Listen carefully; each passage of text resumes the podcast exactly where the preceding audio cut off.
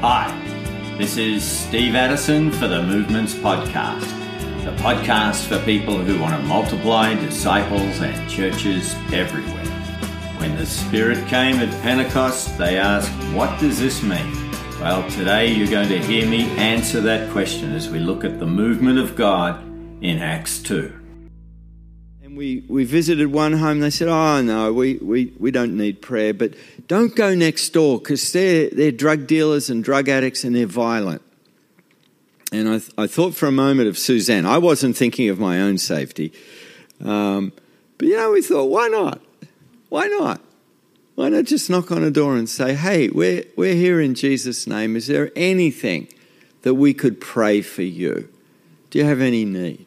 You know, has anyone ever shared the gospel with you? And so we did that. And the lady was, um, well, let's say she was a bit grumpy. and she said, Well, what do you need God for? God's just a crutch. You people have, you know. Well, that's normally not what happens, you know. And we just blessed her and we moved away. And, you know, I thought to myself, wait a minute. I'm glad I didn't think of this when she said it. I said, they're the guys dealing drugs and they're complaining that we've got God as a crutch for life and we don't. uh, but then we're walking back to the car and we'd had a similar experience. Here's a rough area in Ber- Beresfield. Um, and Suzanne just said, she said, you know, there's a family, I just want to go and talk to those women over there. Some young girls, uh, probably a mum and a sister and a grandma. And they didn't feel a need for prayer, you know, but Suzanne just graciously persisted and said, Oh, where are you from? What's going you know, and found out Ebony, who was one of the girls there, said, You know, I, I, would really like to set up my own uh, childcare business. That's what work she was in. Well, Suzanne has spent her whole life uh, managing um, sort of kindergartens and all of childcare and all of that. And she started talking about that. And she said, You know, Jesus can help you with any need in your life, even with this. Can I just pray for that? And she prayed for that. And she said, Oh, Ebony, or maybe I said, I said, Ebony, where, where are you from? Because we were in Beresfield. And because she was visiting her grandma. And Ebony said, Oh, I'm, I'm from Rutherford. Is it Rutherfield? Yeah. Rutherford. I'm from Rutherford. And um, Suzanne looked up and said, So am I. How about we get together for a coffee next week? And they swapped nine, uh, numbers. She said, I, am happy to talk about the childcare thing, but I'd really like to talk to you about Jesus and how he could be a real, his love could be in your life. And we're walking back, and I'm thinking, we go out in weakness, you know? We, we don't know what to say to our, at times, friends and family. We, we, we, we sort of stumble along. And yet, God reveals His power through our weakness.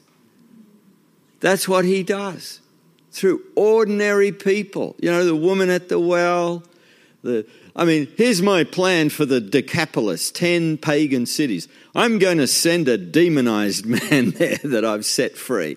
Let's go send a demoniac to uh, pioneer the mission there in the Decapolis. Jesus just chooses ordinary people and sends them to friends and families, to places they've never been to.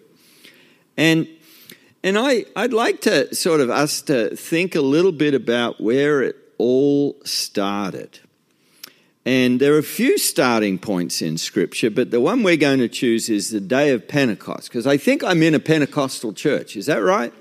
Yeah, okay. One of two of you know about the, the presence and power of the Holy Spirit. And um, so let's have a look at just a few verses in Acts chapter 2, verses 1, and we'll just read to verse 12. So I'll read it out. And this is the day of Pentecost. This is, this is in one sense, the, where it all, I mean, things were happening before, but this is a new beginning for God's people. When the day of Pentecost came, they were all together in one place. Suddenly, a sound like the, the blowing of a violent wind came from heaven, filled the whole house where they were sitting. They saw what seemed to be tongues of fire that separated and came to rest on each of them. All of them were filled with the Holy Spirit and began to speak in other tongues as the Spirit enabled them. Now there were staying in Jerusalem God fearing Jews from every nation under heaven. When they heard this sound, a crowd came together in bewilderment because each one heard his own, their own language being spoken. Utterly amazed, they ask, Aren't these all, uh, aren't all these who are speaking Galileans? Then how is it that each of us hears them in our own native language? Parthians, Medes, Elamites, residents of Mesopotamia, that's Iraq and Iran. Judea, Cappadocia, that's Turkis, Turkey, Pontus, and Asia, as in Asia Minor. Phrygia, Pamphylia, Egypt, even, and parts of Libya near Cyrene, visitors from Rome. So they're from all over the known world, both Jews and converts to Judaism. Uh, Cretans, I don't think you say Cretans, but Cretans and Arabs, we hear them declaring the wonders of God in our own tongues. Amazed and perplexed, they ask one another, What does this mean? So, what does this mean when the Spirit of God comes in power upon His people? That's what we'll just look at for a little while this morning. What does this mean? And the first thing we need to be aware of is, in terms of what this means, it's a movement of God. This is God's initiative. This is not like the disciples that sort of got together and said, Well, Jesus has gone to the Father. What are we going to do now? we better do something. you know, how about we take up an offering? I don't know. Um, this is a work and a movement of God. This is it, it doesn't begin with us. Let's remember who these disciples are. They're total failures, aren't they? They ran and hid. I, I, I think the women did okay. They stood at a distance, they were at the cross. But the leaders Jesus had raised up had denied him and run away in fear. I mean, Peter, I imagine Peter was a pretty tough Galilean fisherman. You know, he crumbles after a few questions from a servant girl by the fire. You know, they were people just like us. Jesus had trained them, they did their best. Guess what? Uh, the Uniting Church had a slogan today uh, uh, good enough is not enough, or something like that. Well, let me promise you, our best efforts are never enough. We need Him. And He loves us. He chooses a bunch of people who are going to let Him down. And He says, Peter, you're going to stumble and fall, mate. I can see it. The enemy is going to sift you like wheat. But when you have turned, strengthen your brothers. And so he know he knew they needed to go through this failure and defeat in order to discover the presence and power of God through the Holy Spirit, through his living word. That's how much he loved them. Guys, I'm going to choose you. I'm going to give you a mission that will of taking the gospel to the ends of the world and I'm going to train you. I'm going to love you. You're going to be with me. You're going to learn from me. And then you're going to fail. And I'm going to restore you. So I hope, I hope you've messed up in your life at some point. I hope you know your need of the Lord Jesus. I hope you have no confidence in your best efforts. Because Jesus found them. He brought this team back together after he rose from the dead. And he opened up God's word.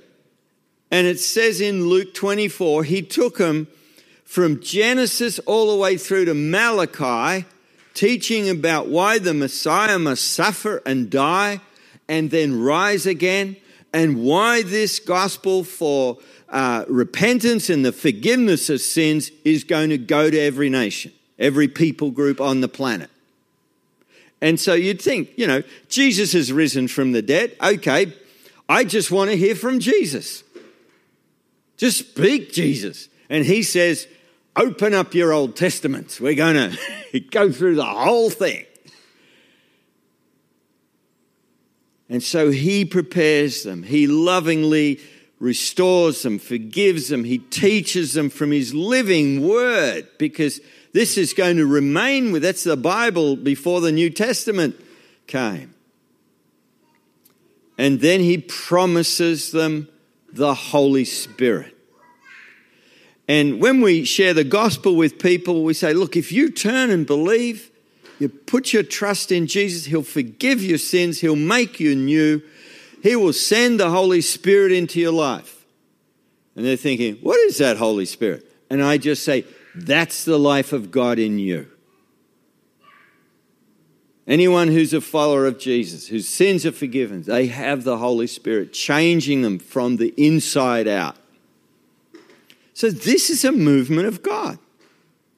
Jesus says to them, they say, Jesus, we, we, want, we want the chart, the end times chart, and all the dates. And we want to know when you're going to return and Israel be restored.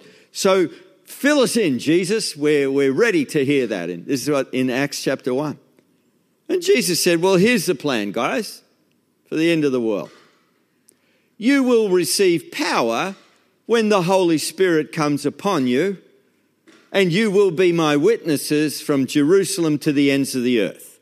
That's my end times uh, chart and plan. It's all you need to know because the Father's taken care of the rest. This gospel is going to the ends of the earth every people, every place. That's God's will. We have a part to play in God's story. God's not just there in the wings helping us fulfill our desires and visions. You know, those, those things happen as we pursue Him and His purposes in the world. The overflow is God sorts the other stuff. Seek first the kingdom, and all these other things will be added to you in God's way and God's time. So, first thing we see here at Pentecost is this is a movement of God. Sure, they're praying, uh, you know, continually, uh, morning, afternoon, and night for 10 days. They're praying. But their prayers don't muscle up the Holy Spirit. The Spirit's already promised. He's coming. So why are they praying if they're not praying in the Spirit? Well, they're trusting Jesus' promise. He's going to send the Spirit, and they know how dangerous the Holy Spirit is, and they're desperate in prayer to be ready for what this Holy Spirit's going to do in their lives. And they're crying out to God, Lord, let us not miss this opportunity. And so they're driven to prayer because of the promises of God. You don't have to earn God's blessing. You pray because He's going to move because he's faithful, because he knows how to give good gifts to his children. So it's a movement of God. What's this movement of God doing? God is gathering a people. You're his people in this place right now.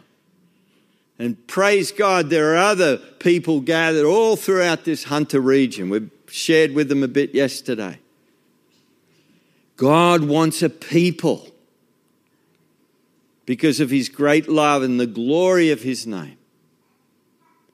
And so the Spirit comes with power. How does he get his power? The Spirit comes in power upon these 120, the tongues of fire, the new languages, bringing glory to God.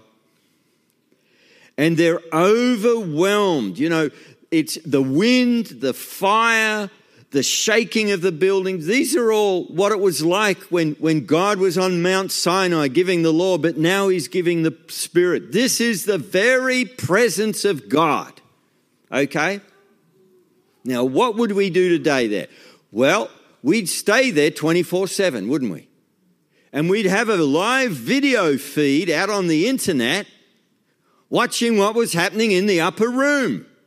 And we'd camp there And people would go on pilgrimage to this because the presence of God is in the upper room. Now, there's only one problem with that the upper room's empty, no one's there. Where are they? Don't they want the blessing of God?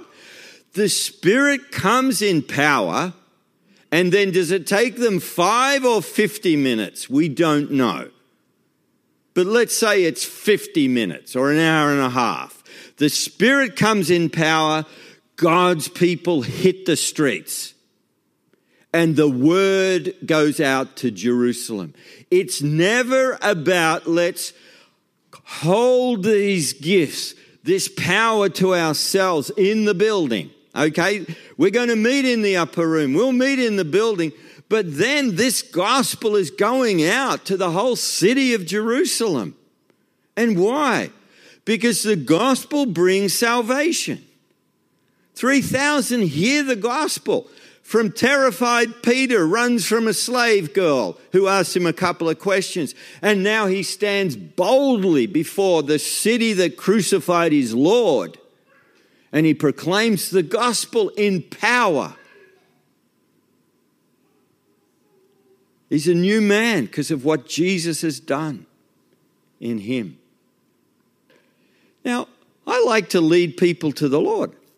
I like to get them to pray and ask Jesus into their heart, receive forgiveness of sins. But the Bible never tells them to do that.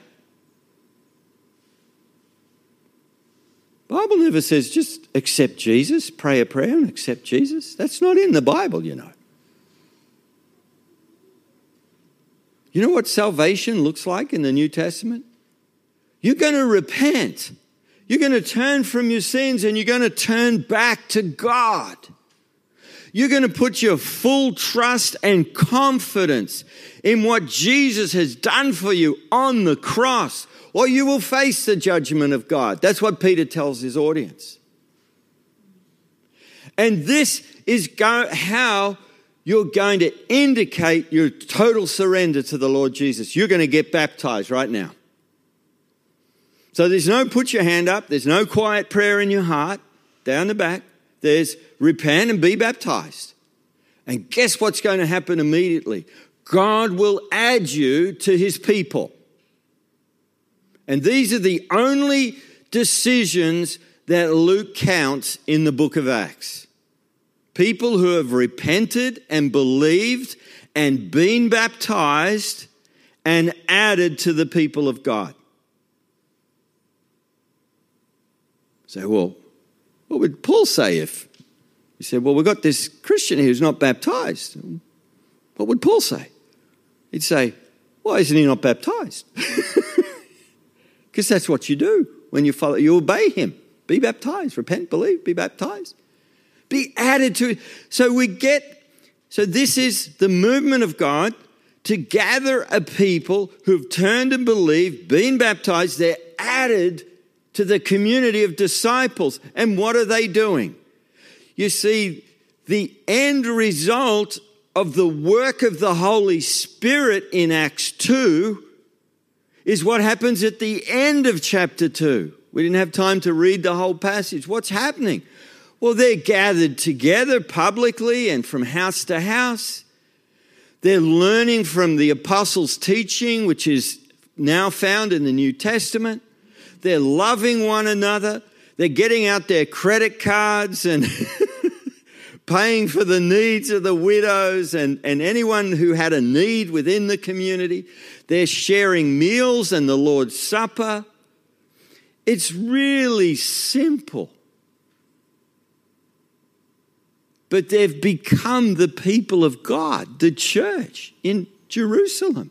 And every day, the word's getting out through them, and God is adding to them those who are being saved. This is the fruit of the fullness and power of the Spirit. It's the hard work of forming communities of disciples from Jerusalem to the ends of the earth. And it's glorious because these are the this is the new Israel. This is the true Israel, ultimately made up of Jews and Gentiles who have faith in Jesus. And everywhere this dynamic, powerful word of God goes in the power of the Spirit, the fruit is always disciples and churches to the glory of God. So it's a move of God to gather a people from Jerusalem to the ends of the earth. Every people, every place. And they fill Jerusalem with the knowledge of Jesus. Isn't that amazing? They fill that city of 100,000 with the knowledge of Jesus. It doesn't mean Jerusalem was transformed. The people of God were transformed and were a light in that city. The city ultimately rejected Jesus and 70 AD came under the judgment of God and was no more. I say, well, why wasn't Jerusalem transformed? Well, Jesus never promised that to happen. He prophesied the destruction of Jerusalem, God's judgment, because they rejected the Messiah. They rejected again and again his people. But the glory of God came to Jerusalem, and a people were born, and the city was filled with the knowledge of God, and it begins to spill over. But as you read the rest of the book of Acts, you realize every now and again there'd need to be a little bit of holy disruption in the life of God's people, in the form of persecution, especially. And behind this persecution, I mean, the people who did it were responsible and accountable to God, but God used the persecution to get these people moving. And so finally, there's pushback and hardship, and believers are scattered. Unnamed, ordinary believers are scattered out of Jerusalem. They're chased out of Jerusalem. Stephen is martyred. What do they do? Well, they don't know what to do. They don't have any dis- uh, apostles to tell them what to do. So Philip finds himself down in Samaria. It's not a planned mission. He has, no one's given him authority. I, I might as well preach the gospel, heal the sick, cast out demons, and plant churches. And that's what he did. Now there's a movement of God in Samaria. And then other believers go up into some of the Gentile and pagan cities where there are Jewish uh, uh, like communities in places like Antioch and Damascus and Phoenicia and all along the Mediterranean coast. And these ordinary believers take the gospel with them. And pretty soon, not only Jews, but pagan Gentiles are turning and believing.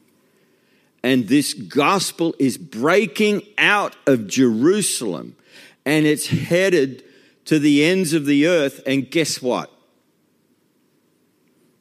The apostles aren't leading this. They're catching up to what God is doing through ordinary people who are filled with His Spirit and have the living Word of God. And that's the story of Acts. Even when Paul is in Ephesus, like the pinnacle of his mission, he's there for three years, longest time he gets to stay. The whole time he's in Ephesus, he's teaching in the, in the school of Tyrannus. And then Luke says, but the word of the Lord went throughout the whole of Asia Minor, you know, parts of Turkey. And all of the Jews and the Gentiles got to hear the gospel, got touched in some. Well, how did that happen? Paul's in Ephesus. Well, he's training and mobilizing ordinary people. He's got Epaphras up in Colossae, Laodicea, Hierapolis. They're planting churches throughout that whole region. So one day Paul can say, No place left for me as an apostle. The work's begun.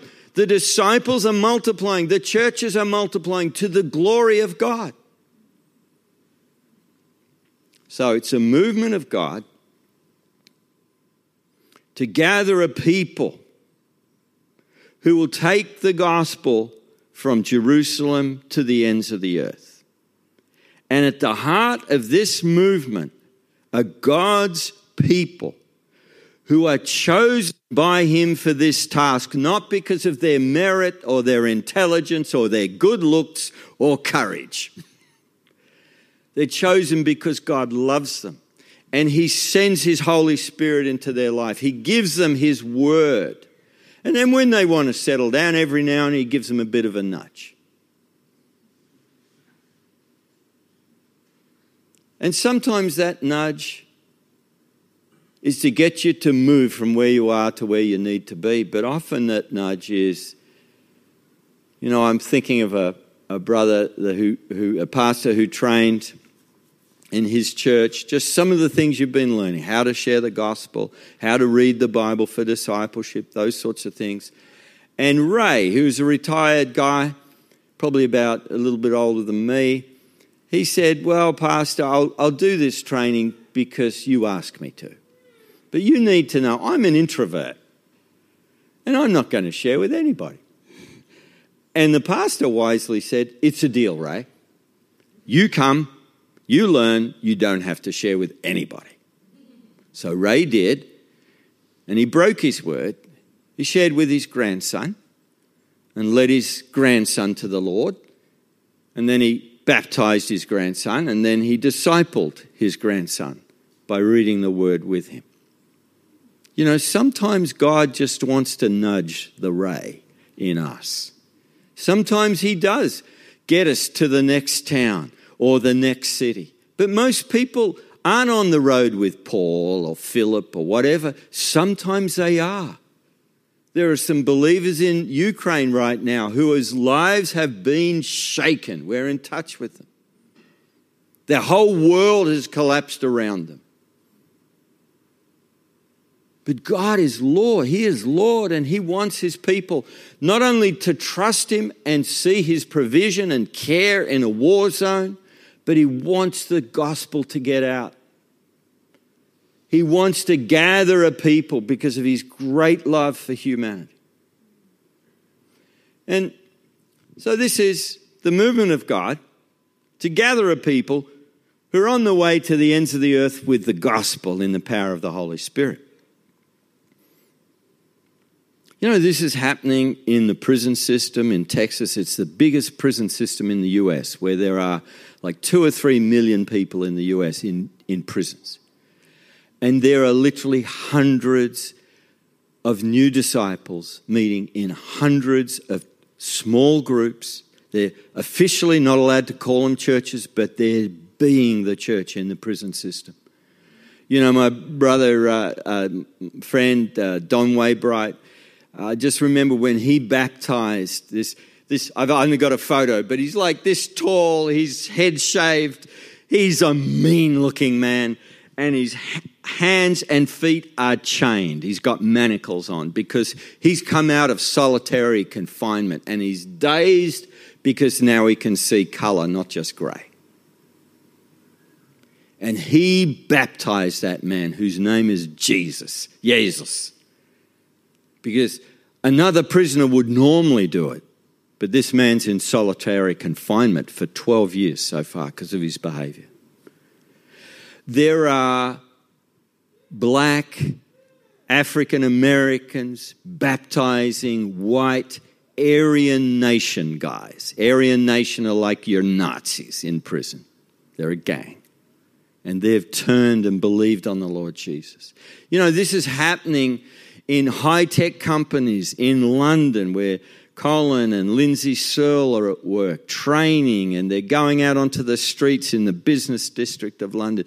It's happening in the red light district in Mumbai where Don goes with teams and down into Colombia racked by the whole drug trade.